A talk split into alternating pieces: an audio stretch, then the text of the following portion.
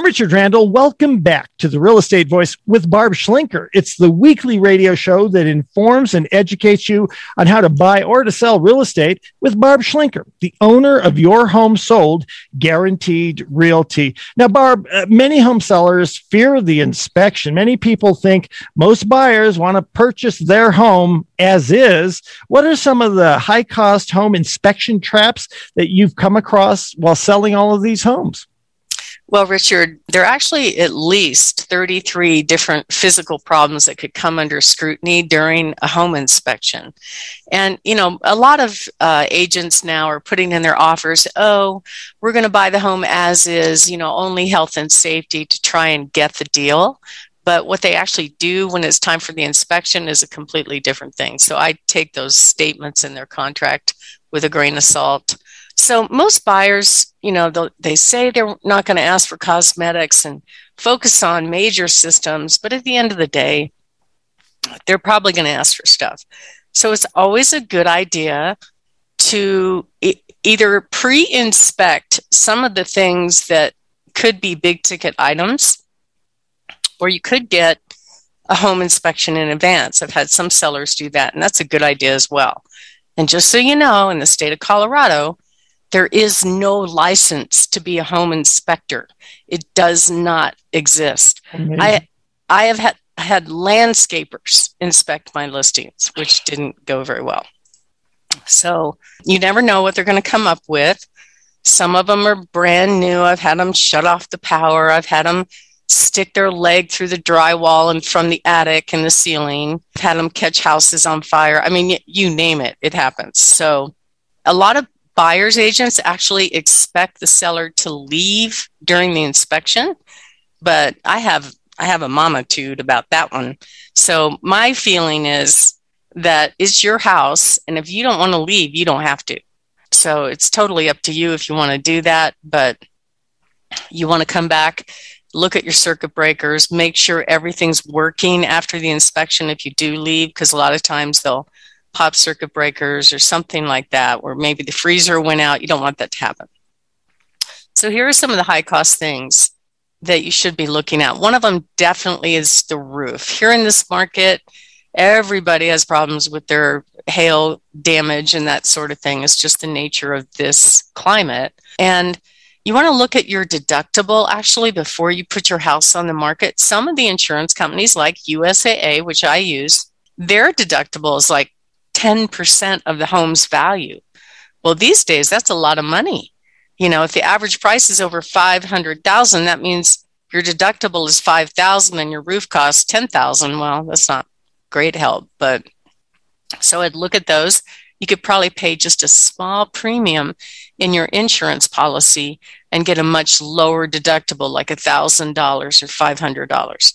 Furnaces, definitely, I would get that clean and service before you go on the market. Look at your electrical panel. That's another big ticket item. There's a certain brand of electrical panels called the uh, Federal Pacific panel, which are if you Google that brand, it, it will scare you. I mean, their reputation is really bad because the their breakers when they did their UL testing before they put it on the market, they didn't use the actual breakers that were in their panels. Turns out the ones that they put in their panels, if you overload the circuit, it won't pop and it will cause a fire. Oh my gosh. So those panels are probably in, I would say, at least 30% of the homes in this market. And you can expect the buyer to ask you for a new panel. It's very uncommon for a buyer to ask for something new, like an upgrade. But in this case, because it is kind of a safety thing, that's a good $2,500 repair right there. Uh, structural stuff, of course, can be really costly. We've got different companies that do structural repair. If you need that in this town, definitely get ahead of that. You don't want to deal with that when you're moving. You'll know if you're having structural problems. The floors will be crooked, the walls will crack. I remember going in this one house early in my career. It was really something. It was over on the west side in an area where the land is really sliding vertically. It's just geology. There's nothing you can do about it. And this guy had bought this house in the 90s and he was selling it like this. He probably bought it in 95. He's selling it in 98. And it was literally cracking apart from the movement. So they had taken a pencil like every month or so and just drawn a date on these cracks. They went up the wall, not not a straight crack. It was like a diagonal crack. The whole thing really had to be torn down. It was something else.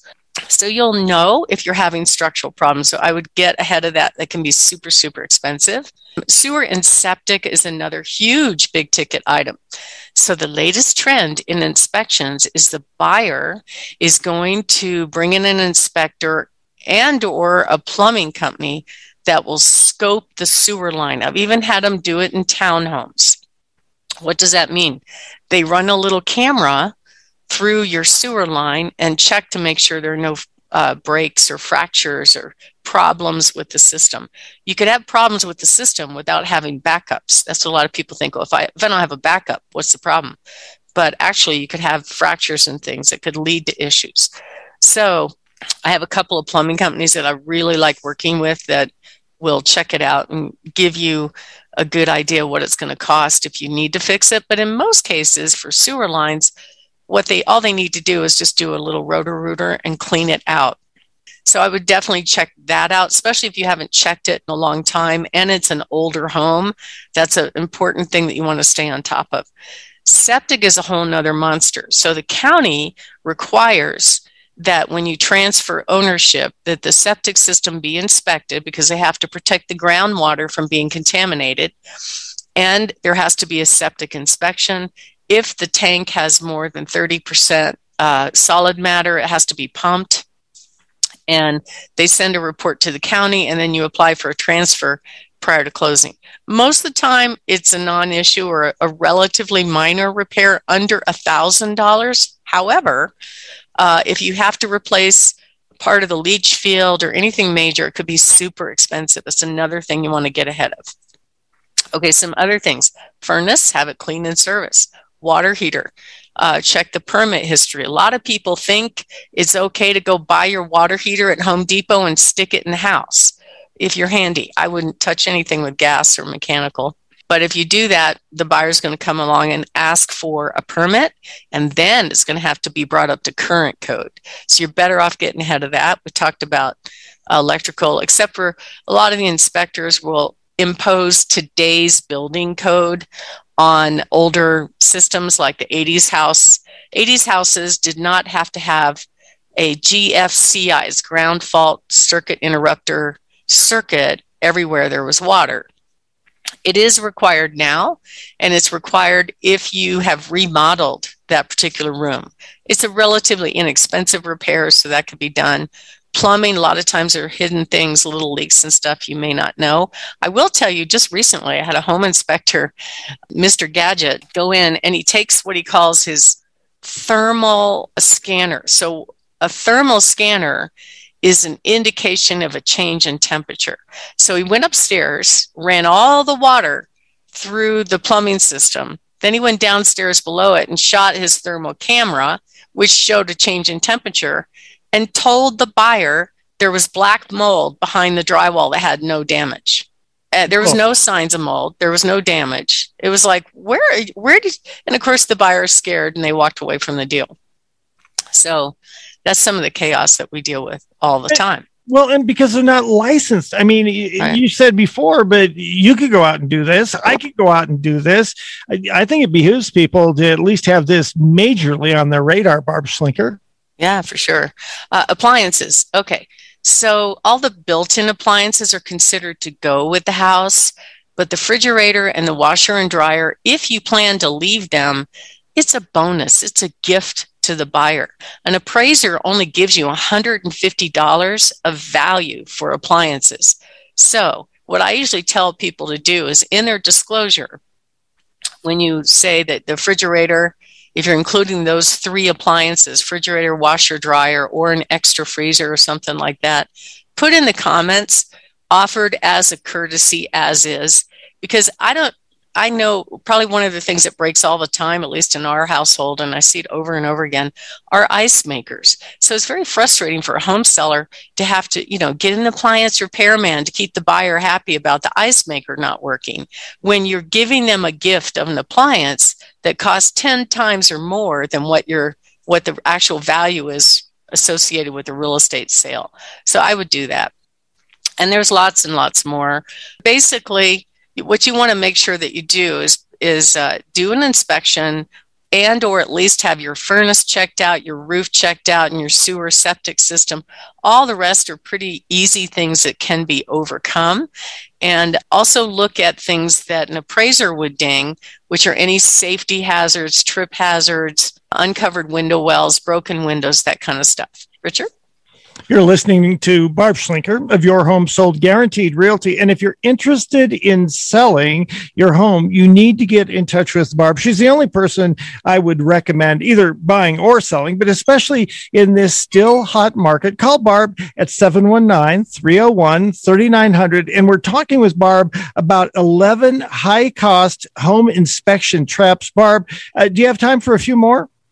Yeah, I would say decking is important that it's functional. The big thing about the outside of the home is you don't have to give them a new deck or anything like that, but just make sure there's no broken, rotting boards, especially underneath decks. They get those rotting boards. And then peeling paint on the outside. If the buyer is getting a government loan, even if there's peeling paint on the shed, the appraiser will ask for it to be fixed. We just had one just uh, in December, where the lender told us about peeling paint. We fixed that peeling paint. And then the appraiser came back and said, no, no, no, it's all the peeling paint all over the house. And I'm like, well, that's not what we were told. He goes, I don't care. So we had to spend some money to get that resolved. Anyway, but that's to meet the VA loan guidelines, it doesn't necessarily mean that the seller has to pay for it. Could be that the buyer pays for it. So if you can get those things done and out of the way ahead of everything, that's the best case scenario to make sure that there are no surprises. And and don't let the buyers push you on what I call their wild card or their wish list. I've had buyers say, "Oh, well, just because these windows are old, we want new windows." No, that's an upgrade if they want would they like fries with that too? That's not what they get. You know they get it, the home in the contract is sold as is whereas with all its faults. Of course they can address broken things but definitely not. They don't get to get new stuff. Richard you're listening to Barb Schlinker of Your Home Sold Guaranteed Realty. And if you go to barbhasthebuyers.com, you can find a free report on all of this. Make sure that you stay tuned. We're going to be talking about saving on commission. Are real estate agents all the same? The answer is no, and we'll explain when we come back.